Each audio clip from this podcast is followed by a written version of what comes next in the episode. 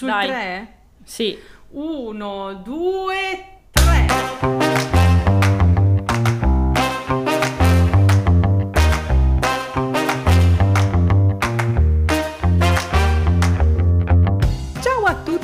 Benvenuti a Cicale, il podcast con un certo grado di cipiglio. Siamo Giulia e Federica e in ogni puntata vi porteremo con noi in un viaggio attraverso le vite dei più famosi e influenti personaggi della storia della musica e del cinema.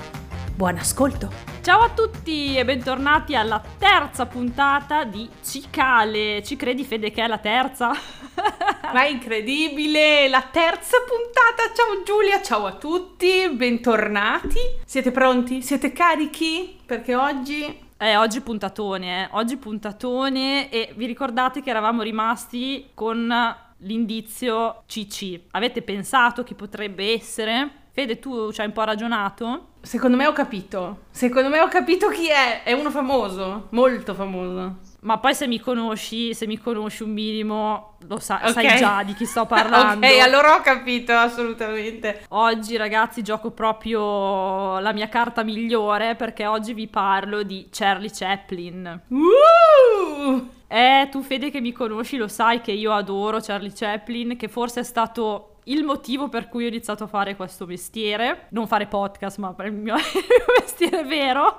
Uno di questi mestieri. Eh, sì, sì, sì, lo so bene, mi ricordo anche i regali di compleanno a tema Charlie Chaplin, proprio perché sappiamo che tu sei molto presa da questo personaggio ancora oggi e quindi sono molto curiosa, anche perché a parte i cliché vari non conosco niente, ecco. Dirò anch'io che non è che sapessi moltissimo vedendo la biografia che ho tirato fuori, ho scoperto che di fatto sapevo pochissimo, però ripeto e ribadisco che lo adoro, lo amo e penso che sia l'unico comico che a distanza di 100 anni riesce a farmi ridere ancora, cioè io quando vedo le- i suoi film rido, cioè è rido di gusto proprio ed è incredibile come veramente a distanza di 100 anni quello che lui faceva ancora faccia ridere. Poi magari sono io che ho una mente semplice e rido no! Secondo me invece è vero, è un valore importante perché tu tra l'altro quando lo rivedi le battute, tra virgolette, cioè le scene, già le sai, no?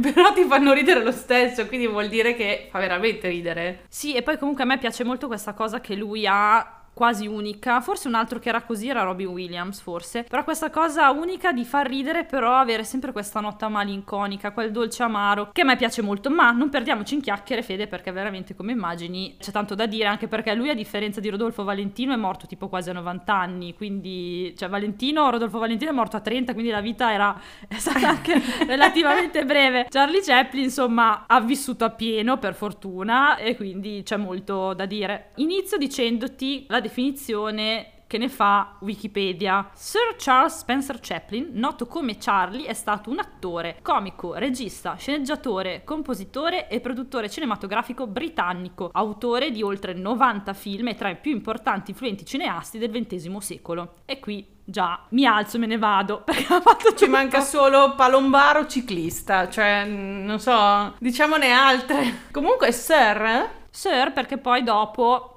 come ti racconterò, la regina gli ha anche dato questa onorificenza. Ma ci arriveremo, ci arriveremo. Iniziamo dall'infanzia e appunto dai suoi primi anni di vita che, come immaginerai, non sono stati per niente felici, ma manco a dirlo. Charles Chaplin nasce il 16 aprile del 1889 a Londra. Suo padre si chiamava Charles Chaplin Sr. ed era un attore cantante di discreto successo, ma ahimè con il vizio dell'alcol, quindi iniziamo proprio alla grande. Mentre la madre si chiama Anna Harriet Hill. Lei è un'attrice e cantante conosciuta come Lily Harley, di altrettanto talento, ma ahimè minor fortuna. Anna però aveva già un figlio che si chiamava Sidney, che era nato quattro anni prima di mettersi con Charles Senior ed era nato dalla relazione con un uomo molto più anziano di lei. Sidney sarà molto importante per la vita di Charlie Chaplin, perché come vedrai Sidney gli starà sempre accanto e il legame tra i due fratelli sarà sempre molto solido e importante. cioè comunque è completamente sconosciuto questo Sidney. Sì, è completamente sconosciuto, però in realtà è stato per un certo periodo della vita di Charlie, è stato anche il suo procuratore, quindi in realtà erano veramente molto uniti come fratelli. La relazione dei genitori di Charlie però, ahimè, dura veramente pochissimo, cioè tipo tra, da Natale a Santo Stefano, perché quando Charlie è ancora piccolo, il padre se ne va per un anno in tournée in America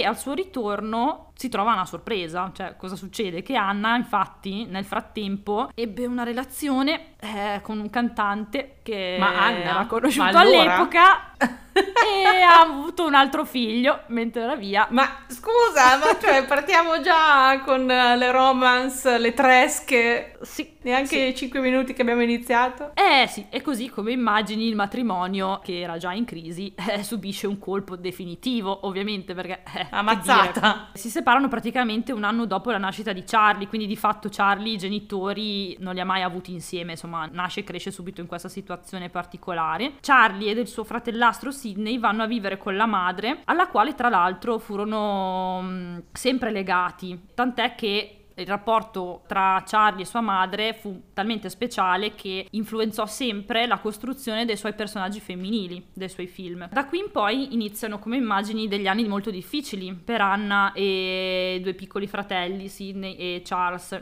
Infatti Anna fa molta fatica ad esibirsi per colpa di forti emicrane che insomma le, le venivano e cerca di tirare su qualche soldo facendo la sarta, mentre i due bambini guadagnano qualcosina esibendosi per strada. Oddio, già c'ho il patema. No, c'ho il patema. Cioè, già mi sento male. Eh sì, diciamo che non inizia molto bene la vita del piccolo Charlie Chaplin e a causa di queste precarie condizioni pensa che Charles e suo fratello trascorsero ben due anni fra collegi e istituti per orfani, che è un po' anche quello che era capitato a Rodolfo Valentino, che insomma per precarie condizioni economiche fu costretto a stare qualche anno in collegio. Poveri, mi dispiace un sacco. Sto già empatizzando, sto già empatizzato, Giulia. Eh, ma guarda che la vita di Chaplin è veramente molto triste, infatti speriamo di riuscire a trovare anche qualche nota divertente in tutta questa tragedia, perché comunque veramente è molto difficile riuscire a trovare qualcosa di positivo, soprattutto nei primi anni. Nonostante le condizioni economiche precarie, però appunto come ti dicevo, il talento del piccolo Chaplin viene fin da subito coltivato dalla madre che se lo porta in giro per i teatri in cui si esibisce ed appare subito chiaro che lui era proprio portato per il canto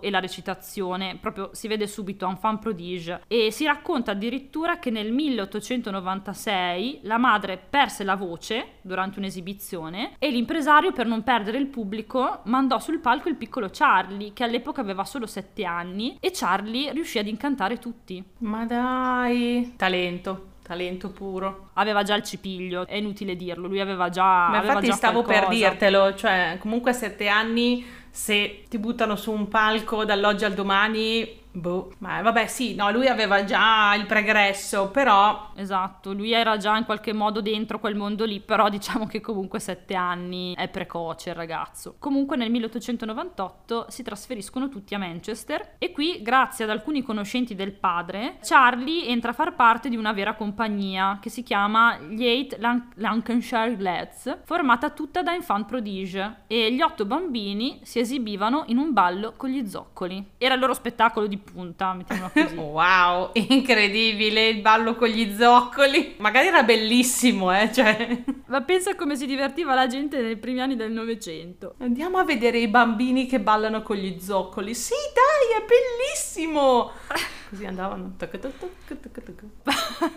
L'immagine fa molto ridere. Vabbè. Nel 1900 il fratello Sidney, che è il fratello maggiore, più grande, si imbarca su una nave come trombettista e lascia Charlie da solo a gestire una situazione difficile perché la madre inizia a soffrire seriamente di depressione. E quindi Charlie si ritrova veramente incasinato nel gestire la madre, alla quale comunque lui era molto legato, come ti dicevo prima, quindi sicuramente non l'avrebbe lasciata per strada da qualche parte, quindi lui piccolino, perché quanti anni avrà avuto? 11-12 anni, si ritrova a gestire questa situazione qui con la madre che deve essere ricoverata perché ormai soffriva talmente tanto di depressione che lui si vede proprio costretto a farla ricoverare e per aggiungere benzina sul fuoco l'anno dopo il padre muore alcolizzato e viene sepolto in una fossa comune quindi proprio due anni proprio fantastici. Comunque nel 1903 Charlie ottiene il suo primo ruolo fisso in teatro e praticamente ottiene il ruolo di Billy, dello strillone Billy, in Sherlock Holmes. Ed intanto il fratello invece era tornato a Londra e aveva cominciato anche lui a lavorare in teatro, quindi diciamo che economicamente piano piano si rialzano, tant'è che i due riescono a far dimettere Anna, cioè la madre Anna, dall'ospedale prendendosene cura, ma per poco tempo perché poi dopo Anna comunque ha di nuovo una ricaduta. Qui ti faccio un piccolo spoiler, vado un po' avanti con gli anni. La madre trascorrerà poi gli ultimi sette anni di vita in California, una volta che appunto poi Charlie diventa famoso così, se la portano in California e la mettono a vivere nella villa donatale dai figli, dove morirà nel 1928. Mi sono portata avanti così poi della madre non parliamo più, però sì ecco, diciamo che sua madre ha sempre avuto questi problemi, usciva, entrava e usciva purtroppo dall'ospedale per questi problemi di depressione, però i figli non l'hanno mai abbandonata, quindi questa è una cosa bellissima e che ti fa anche un po' capire anche la pasta di cui era fatto Charlie Chaplin, ma anche il fratello, insomma non l'hanno mai abbandonata e anzi hanno cercato di farle vivere gli ultimi anni proprio bene là in California dove loro vivevano. Tra l'altro non è per niente ovvia questa cosa, hanno vissuto un'infanzia travagliata con una madre, da quello che ho capito, non particolarmente presente nei primi anni della loro vita e in più addirittura tra collegi e orfanatrofi, immagino entrambi, perché non credo solo Charlie, no? No, ma io immagino che abbiano capito che non era proprio colpa della madre, ma che abbiano capito che c'era una situazione che era molto più grande di loro e poi se ci pensi alla fine è stata l'unica figura di riferimento che è stata con loro perché poi il padre di fatto secondo me è anche un po' sparito. E quindi invece alla madre sono sempre stati molto legati e tant'è che appunto come ti dicevo questo rapporto ha influenzato anche artisticamente Chaplin. Comunque andiamo avanti perché c'è veramente ancora tantissimo da dire. Nel 1906 Charlie entra nella compagnia di Fred Carno anche grazie al fratello Sidney che già comunque lavorava dentro questa compagnia. La paga era di 3 sterline a settimana e il fratello maggiore ideava le pantomime e Charlie le doveva interpretare. Così Charlie impara piano piano l'arte di esprimersi senza parlare. Quindi si avvicina piano piano a quell'idea di cinema muto, no? A quello che poi sarà nel 1910 la compagnia di Carno porta il proprio spettacolo oltreoceano e ovviamente Charlie è super entusiasta di partire perché è come se lui si sentisse che quel viaggio sarà proprio la, la svolta e infatti così sarà. Così sarà perché lo spettacolo che questa compagnia porta in America fu veramente un grande successo, la tournée fu un successo e la cosa curiosa è che Charlie ha successo interpretando per tre anni il ruolo dell'ubriacone. No, vabbè. È veramente buffo perché suo padre è morto alcolizzato e lui per tre anni ha interpretato questo personaggio. Tra l'altro si dice di lui che era veramente un amante della vita, Charlie Chaplin, cioè lui non si è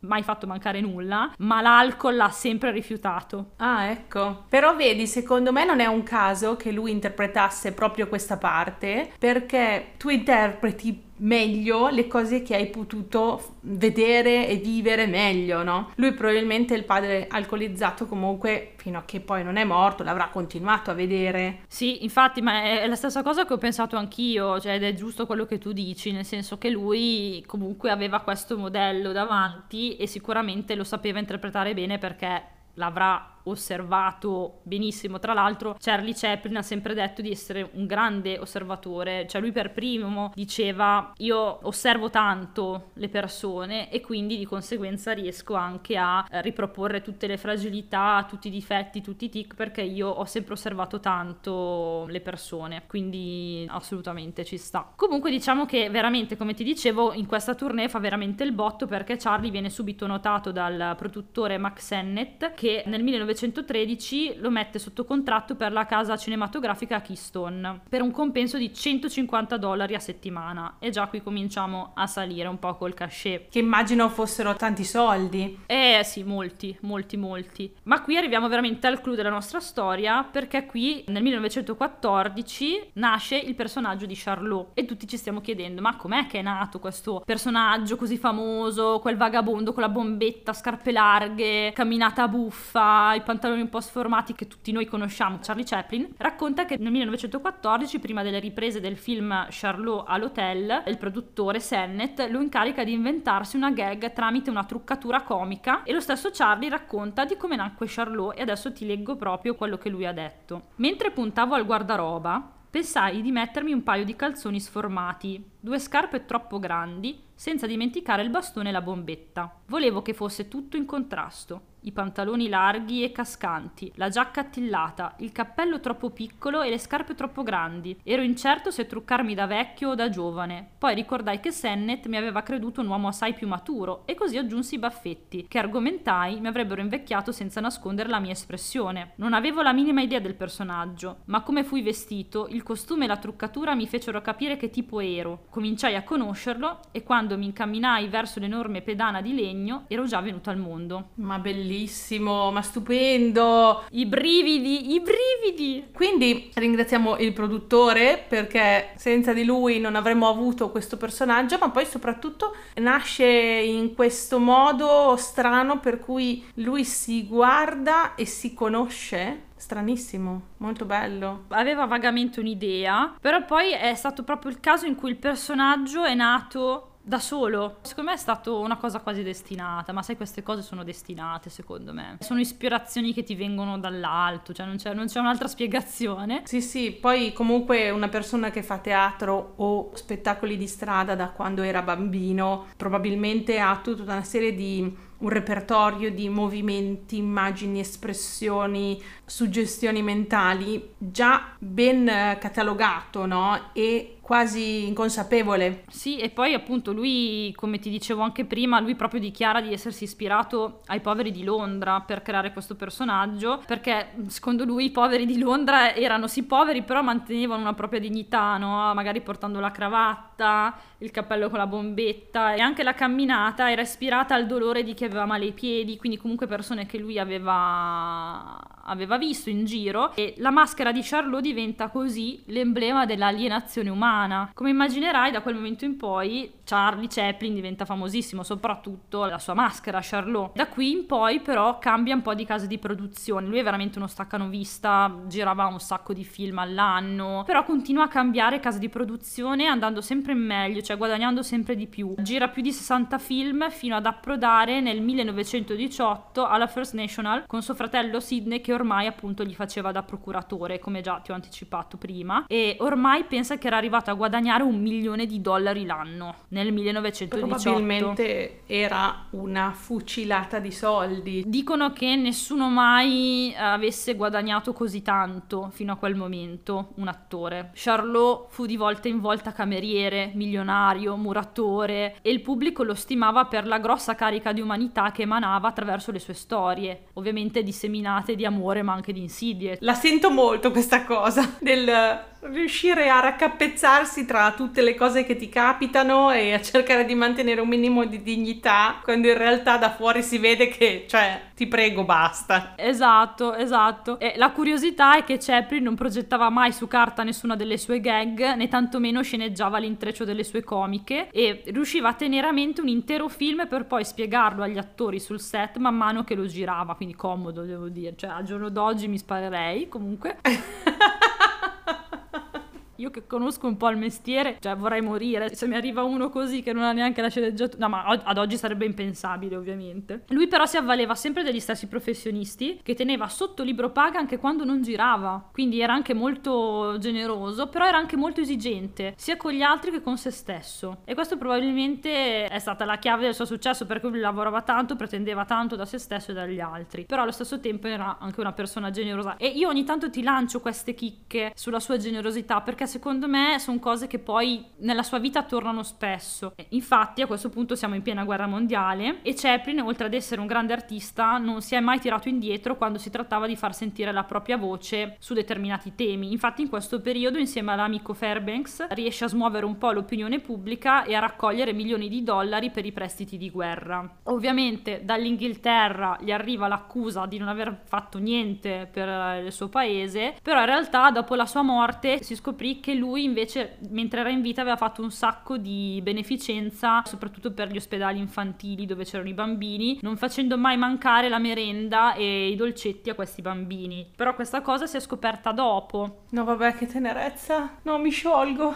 Troppo, troppo. Capisci? Cioè, lui è troppo, è troppo un grande, è troppo un grande. Dolcetti, Giulia, i dolcetti. E pensa che in questo periodo gira anche Vagabondo Soldato e i suoi film vengono proiettati negli ospedali dando sollievo ai militari che erano costretti a letto perché erano rimasti feriti durante la guerra. Quindi cioè proprio lui era un artista però aveva anche questo aspetto di umanità che proprio secondo me lo faceva stra amare. Poi purtroppo il governo americano non era tanto d'accordo però come vedremo però lui era, era così era così. Ci sono anche infatti queste tipologie di artisti che anziché essere isolati nel loro mondo, che spesso non è comunicante con la realtà, sono invece estremamente dentro la realtà presente, no? cioè dentro l'attualità e quindi sono artisti socialmente utili, non fanno arte per l'arte, ma arte per le persone anche, no? Sì, lui non si tirò veramente mai indietro. Però la svolta vera arriva nel 1919, quando Charlie Chaplin, insieme ad alcuni colleghi, tra cui David Griffith, quindi un nome a caso, fonda la United Artists Corporation e da allora in poi curerà da solo ogni fase della sua produzione cinematografica, attorniato sempre dal gruppo di fedelissimi quanto preziosi e competenti collaboratori. Quindi diciamo che lui si era creato il suo team. Io qua però devo dire una cosa, un minuto di silenzio per questa gente che ok va bene mi dai il libro paga anche quando io non sto facendo un film, però caro mio ti devo sopportare perché il film è tutto nella tua testa e non mi dici niente. Cioè... Ecco, esatto, un minuto di silenzio per questa cosa.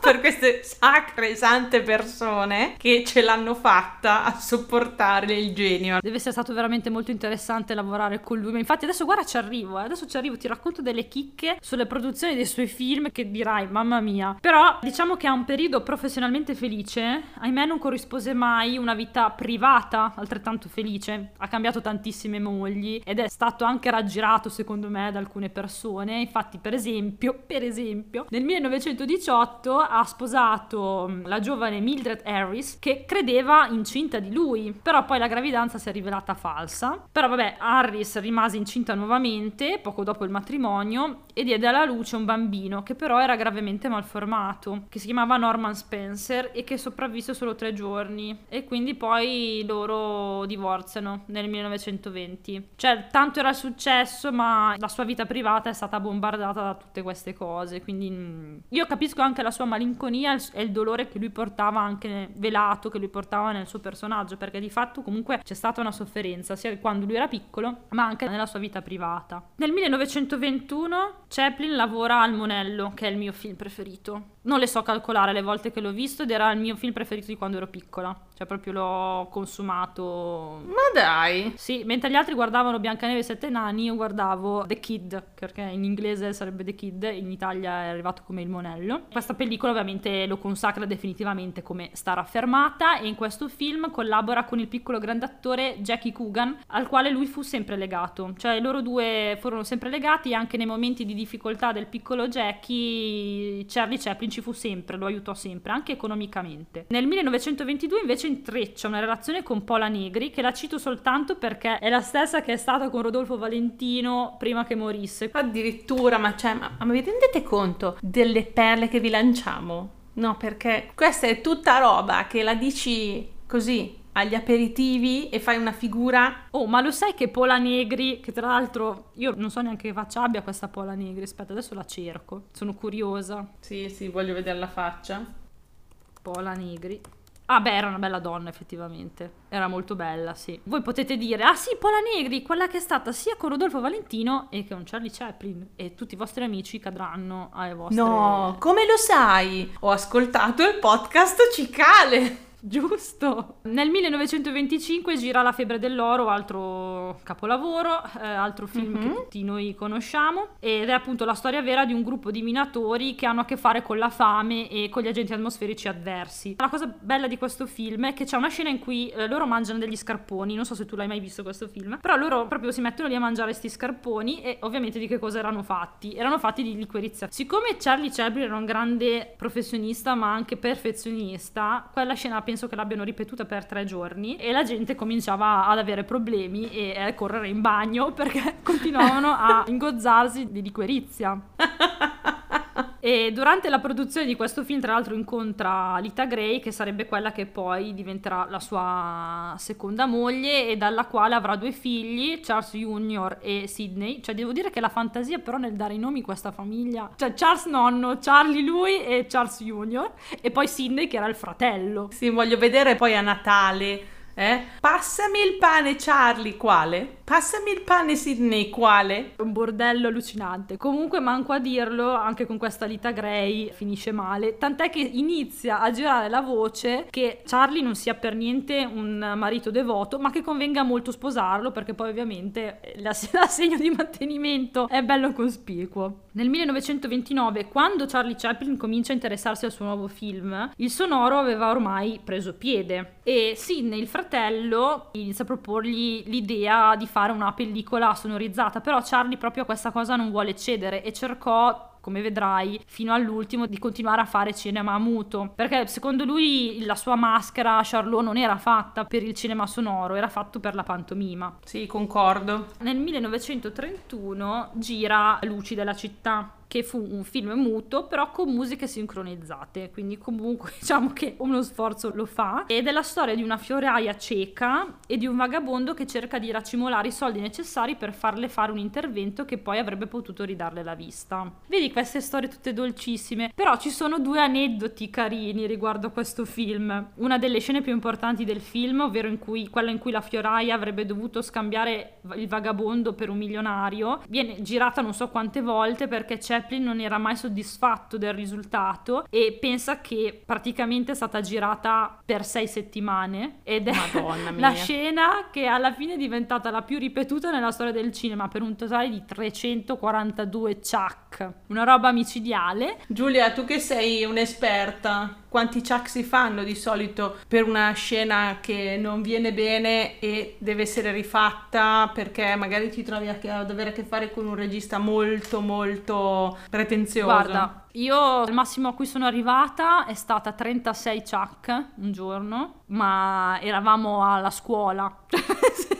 ero ancora a scuola e un mio compagno che faceva il regista è arrivato a 36 chuck. Poi nel mondo del lavoro penso di non aver mai superato boh, i 10, 15 per dire. Quindi 300 è veramente una cifra altissima. È veramente tanto. Che poi in realtà spalmate su 6 settimane non sono neanche così tanti, però vabbè, bisogna vedere un po' com'era il piano di produzione e quante ore lavoravano al giorno, perché non lo so. Eh, ma forse perché lui doveva fare il chuck e poi riguardarselo. Eh, ma non potevano. In quegli anni non potevano riguardare niente. Appunto, dico, magari doveva fare il chuck, poi andare in studio, riguardare ah, la pellicola, poi rifare ah, il chuck. Mamma mia, ci voleva una settimana solo per quello. In realtà l'hanno girata solo sei volte, solo che ogni volta... cioè, sei settimane, ma così, no? Aspetta, adesso vado a casa perché non sono convinto, allora se la riguarda, poi torna, patimento incredibile. Comunque c'è anche il secondo aneddoto legato a questo film, e qual è? Praticamente Albert Einstein andò alla prima di questo film negli Stati Uniti in compagnia dello stesso Chaplin e quando gli spettatori li videro si alzarono in piedi applaudendoli calorosamente. Allora a quel punto pare che Chaplin abbia detto ad Einstein, vede, applaudono me perché mi capiscono tutti, applaudono lei perché non la capisce nessuno.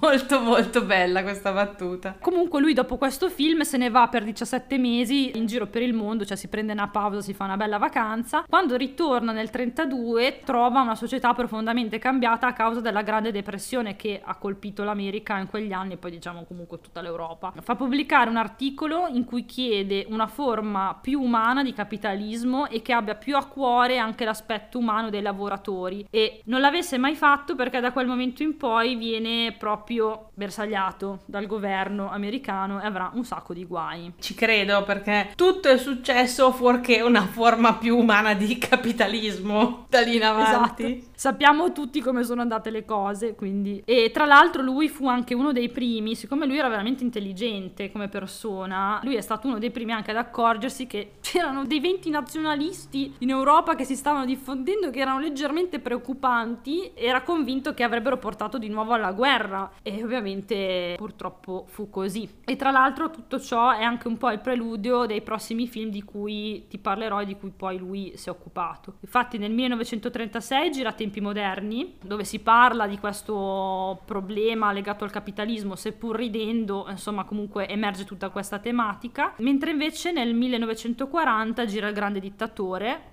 altro ovviamente capolavoro, tutti conosciamo la famosa scena in cui lui prende in giro Hitler, tra l'altro dal quale lui era diviso anagraficamente da pochi giorni, cioè erano nati a pochi giorni di distanza lui e Adolf Hitler, tra l'altro, cioè pensa, pensa. All'assurdità di tutto, cioè perché poi comunque Charlot richiama molto. Sì, sì, sì, sì. Infatti, guarda, fu proprio una sfida coraggiosa al più potente dittatore dell'epoca e ovviamente l'imitazione che lui ne fece sottolineava i toni e gli atteggiamenti del Führer, quindi insomma era abbastanza palese. E ovviamente il film è famoso per la scena in cui lui balla col mappamondo, no? Però purtroppo la realizzazione di quest'ultimo film fu accompagnata da due accadimenti non troppo piacevoli. Il primo fu il divorzio dalla Godard, che era appunto un'attrice che aveva conosciuto mentre girava a tempi moderni. Quindi qua siamo già alla terza moglie. Siamo già alla terza moglie e poi però accade anche che muore l'amico Fairbanks, cui lui era molto legato, questo lo manda proprio in una depressione allucinante e dopo questo film pensa che lui non lavora più per sette anni, cioè interrompe proprio la sua attività. Tra il 1942 e il 1943 viene incastrato nuovamente da un'altra, questa Joan Berry, che praticamente dice di aver avuto una figlia da lei, però poi le analisi del sangue dimostrarono che non, non era così, però il giudice lo condanna lo stesso perché comunque Charlie Chaplin comincia a non essere proprio più tanto simpatico al governo e quindi sembra che addirittura ci sia stata di mezzo l'FBI dietro questa storia che stessero cominciando a trovare degli espedienti proprio per espellerlo dal paese. Ma incredibile questa cosa. Nel senso, so che non dovrebbe essere così incredibile perché se fai delle critiche, però addirittura l'FBI per Charlie Chaplin. Eh, sembra di sì, sembra di sì perché appunto lui tramite le sue dichiarazioni, il suo modo di fare e i suoi film appariva evidente che c'era una certa simpatia, o almeno per il governo c'era una certa simpatia di un certo tipo e ovviamente questa cosa al governo americano non andava bene, nonostante Charlie Chaplin si sia sempre dichiarato progressista e non comunista,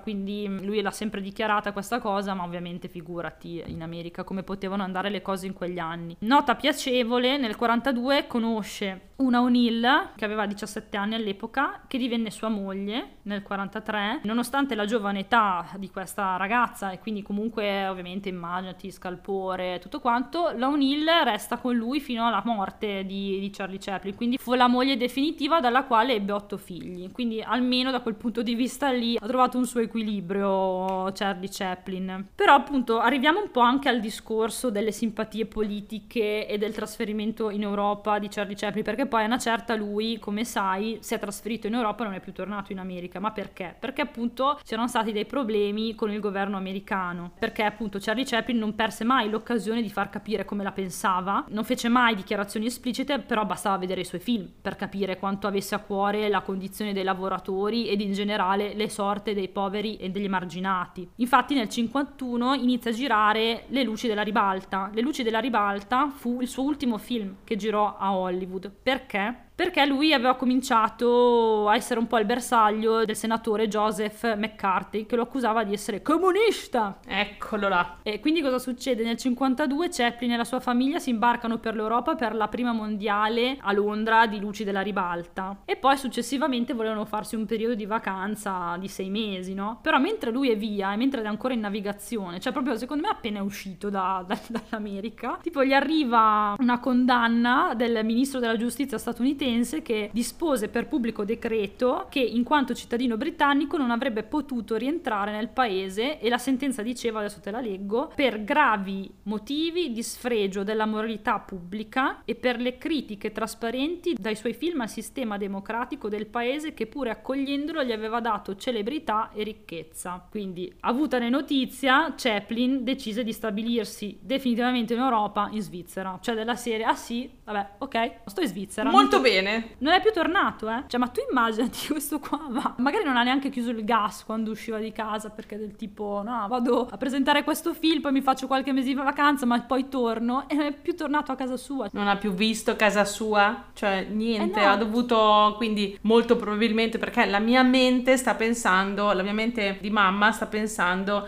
alla povera persona che poi si è dovuta occupare di prendere tutta la sua roba e scatolarla, mandarla oltreoceano. Capito? Perché, cioè, nel senso, avrà avuto delle cose là in America se viveva là. È anche vero che era talmente ricco che probabilmente se le ha anche ricomprate tutte le cose che aveva in America. Però, insomma, No, è un po' certe scocciante. cose non sai se le vuoi ricomprare o se vuoi proprio quella cosa lì, perché magari Sì, e magari oggetti di sua mamma, oggetti che ricordavano sua mamma, cose così. Comunque, diciamo che in questo periodo lui proprio non fa nulla, non solo non fa nulla per rientrare in America, cioè negli Stati Uniti, ma non fa neanche nulla per rendersi simpatico perché riceve un premio per la pace sponsorizzato dall'Unione Sovietica ed incontra Chu Enlai che era il primo ministro della Cina comunista, cioè quindi insomma va bene, ok, non l'ha mai dichiarato pubblicamente, però insomma diciamo che non ha mai fatto in modo di tornare a essere simpatico agli Stati Uniti. Nel frattempo Chaplin gira altri due film, uno nel 57 intitolato Un re a New York,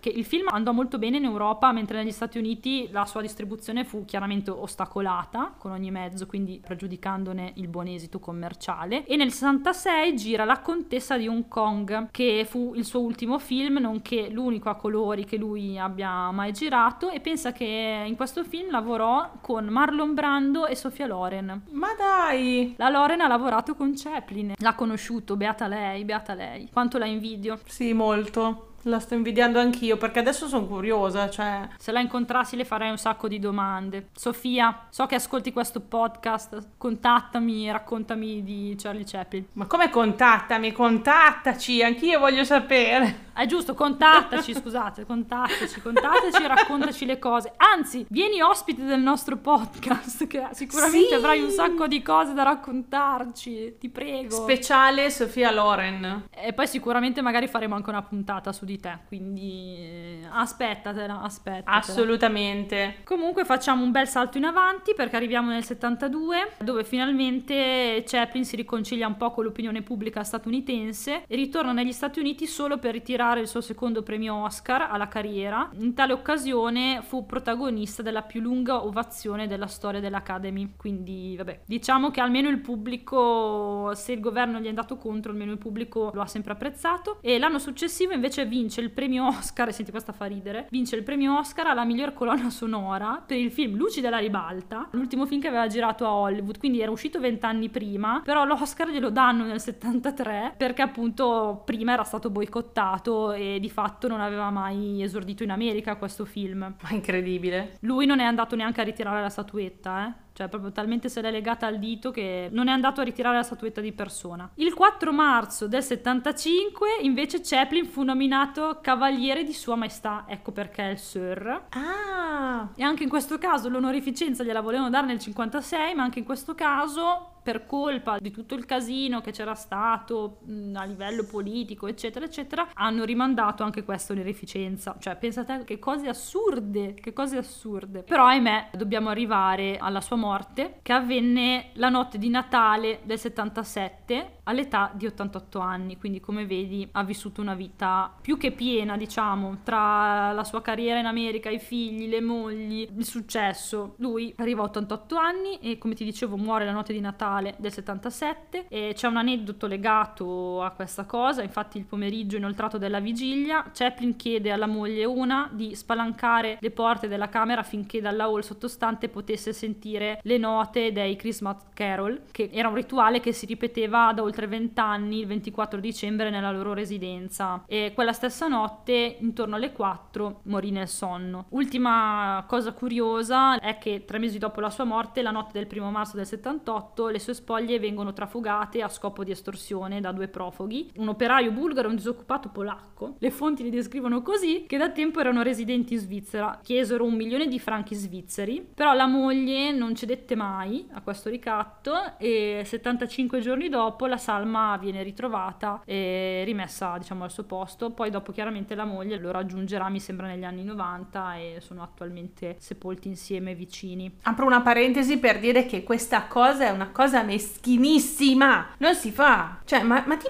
pare? Per dei soldi vado a rubare un cadavere o ciò che ne rimane perché così la famiglia può riavere il suo morto, cioè è bruttissimo. L'avevano mica fatto anche per le spoglie di Mike Buongiorno? Sì, sì, sì, sì. È successo, però mi sa che hanno, hanno ritrovato anche lui, mi pare di ricordare. Beh, oddio, non credo che sia attività sempre di successo. Eh, meno male. Anche perché voglio dire, non è una cosa così semplice da nascondere, ecco. È una cosa che vedi, ecco. Se ce l'hai in casa qualcuno prima o poi la nota, ecco. E questa niente era la storia di Chaplin, di questo grande amorino che era Charlie Chaplin, ragazzi. Bellissima. Mi è piaciuto tantissimo, grazie. Mi sono fatta una cultura su Charlie Chaplin finalmente, so chi è, cosa ha fatto, finalmente. E poi questo secondo me può aiutare me come tante altre persone a godersi meglio i suoi film, perché noi adesso siamo lontanissimi dal cinema muto e se lo guardi con gli occhi di oggi, forse se non sai tutto il dietro non lo apprezzi veramente, no? È una di quelle figure che assolutamente per chi si avvicina al cinema deve essere assolutamente conosciuta perché quello che ti ho raccontato oggi te lo fa apprezzare ancora di più, no? Perché capisci che veramente lui ha portato il suo vissuto nel suo personaggio e secondo me lui ha avuto successo proprio per questo, proprio perché ha portato se stesso nel suo personaggio. Non sarebbe stata la stessa cosa se lui non avesse fatto gli anni all'orfanotrofio, se non avesse fatto lo spettacolo con gli zoccoli, se non avesse sofferto la fame, se non avesse avuto il padre alcolizzato, se non avesse avuto un fratello che comunque l'ha sempre appoggiato e ha sempre creduto in lui veramente tante cose. Se non avesse avuto la madre con questi problemi, quindi che ha portato umanità ai suoi personaggi femminili, cioè se ci pensi lui ha veramente portato se stesso e nulla più, e nulla più. Poi chiaramente è stato un grande professionista, era uno che proprio si sbatteva, era un staccanovista, sicuramente c'era anche quella componente lì. Però secondo me se lui non avesse avuto quel vissuto lì, non sarebbe stata la stessa cosa. Certo. Deve essere anche un po' di insegnamento agli artisti giovani, futuri, eccetera, di portare se stessi nella propria arte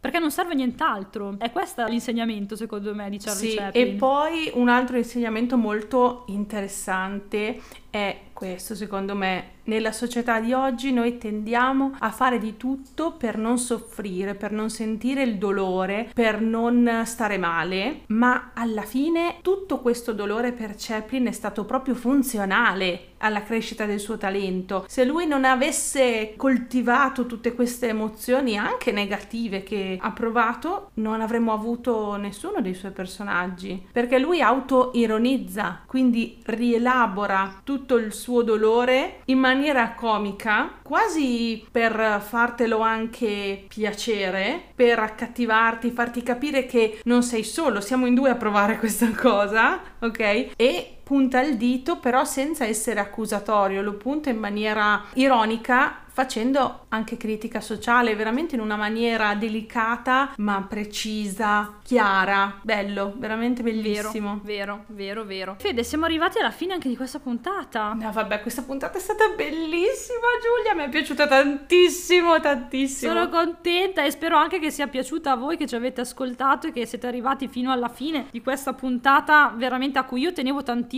perché veramente Chaplin è uno dei miei personaggi preferiti. Ma Fede, io sono già curiosa di sapere quale sarà il prossimo personaggio di cui tu ci parlerai. Dai, dacci degli indizi, dici le iniziali, dai, che così sogniamo insieme. Allora, ti dico innanzitutto che le iniziali sono AF. AF. Mm, forse mi è venuto in mente qualcuno, però non lo dico perché eh, tolgo il mistero. Non è un compositore, ma è un interprete e non è un uomo. Bene, con questo mistero, con questo dubbio, noi vi salutiamo. Ah, vi ricordiamo, anzi, vi annunciamo che c'è una pagina Instagram Yay! dove voi ci potete seguire che si chiama cicale.podcast quindi accorrete numerosi scriveteci commentate suggeriteci anche se volete dei nomi se volete che noi parliamo di qualcuno. Vi abbracciamo perché vi abbiamo già torturato per benino. Spero che vi sia piaciuta la puntata. Grazie di essere stati con noi. Ciao alla prossima.